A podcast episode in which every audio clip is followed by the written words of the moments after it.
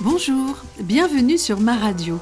Et si on parlait de ce qui fâche, de ce qui se cache, de ce qui fait tâche, de ce dont on n'ose pas parler, de ce dont on ne voudrait pas parler, de ce qui est presque un défaut dans notre société et qui est pourtant un point commun à toute l'humanité, sans distinction de race, de sexe ou de croyance Si on parlait de l'inévitable, si on parlait de l'âge, et plus précisément de la vieillesse, dans une société qui compte aujourd'hui plus de personnes de plus de 60 ans que de jeunes gens de 20 ans.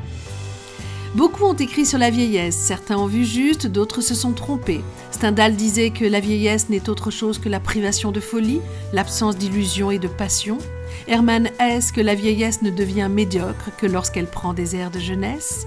Stéphane Zweig que vieillir n'est au fond pas autre chose que n'avoir plus peur de son passé. Et Sainte-Beuve de conclure Vieillir c'est ennuyeux, mais c'est le seul moyen que l'on ait trouvé de vivre longtemps. Est-ce que notre but est de vivre longtemps? Ou de vivre en bonne santé? Ou de vivre avec toute sa tête? Ou de vivre près des siens? De vivre heureux? En fait, vieillir n'est le but de personne, mais l'inévitable de tous. La vieillesse, pour bien la vivre, l'accepter, il faudrait s'y préparer. Mais qui a envie de s'y préparer?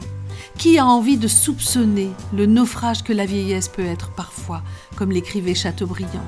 La dépendance, la dignité perdue, l'humiliation, la solitude, le sentiment d'inutilité, le corps qui fait mal. Et même si ça n'est pas tout ça, vieillir, ça reste perdre des capacités que l'on avait avant. Nous vivons dans une culture qui ne considère pas les anciens comme des trésors, qui ouvre des milliers de bibliothèques mais martyrise les vieillards dans des maisons de retraite que l'on devrait plutôt appeler mouroirs. Nous le savons tous, mais qui fait quoi? Chez nous, on cache ce qui dérange, ce dont on a honte, ce pourquoi on n'a pas de solution. Alors on ouvre des prisons et des mouroirs à vieux, comme ça on ne les voit plus. Peu à peu on les oublie et la conscience tranquille, on peut continuer à vivre. en oubliant à notre tour, mon Dieu que c'est bête, qu'un jour, bientôt, demain, on va aussi vieillir. En attendant, on construit plus grand, plus haut, plus vite, on fait des affaires, on entre en compétition, on devient performant, on produit, on achète, on mange, on boit, on se drogue pour oublier, on se pilule pour se dépressionner. Et pendant ce temps-là, la famille a explosé et les vieux sont en morceaux. Et sans aucune culpabilité, on les laisse là, sur le bord de leur vie, fragiles et parfois apeurés. Plus encore, on les blesse, on les humilie, on les secoue, on ne les supporte plus. Parce qu'on n'a plus le temps d'aimer ceux qui nous ont donné la vie, qui nous ont aidés, portés, éduqués, choyés, qui nous ont appris nos premiers mots, qui ont guidé nos premiers pas pardonner quand on se trompait, soutenu quand on n'y croyait plus.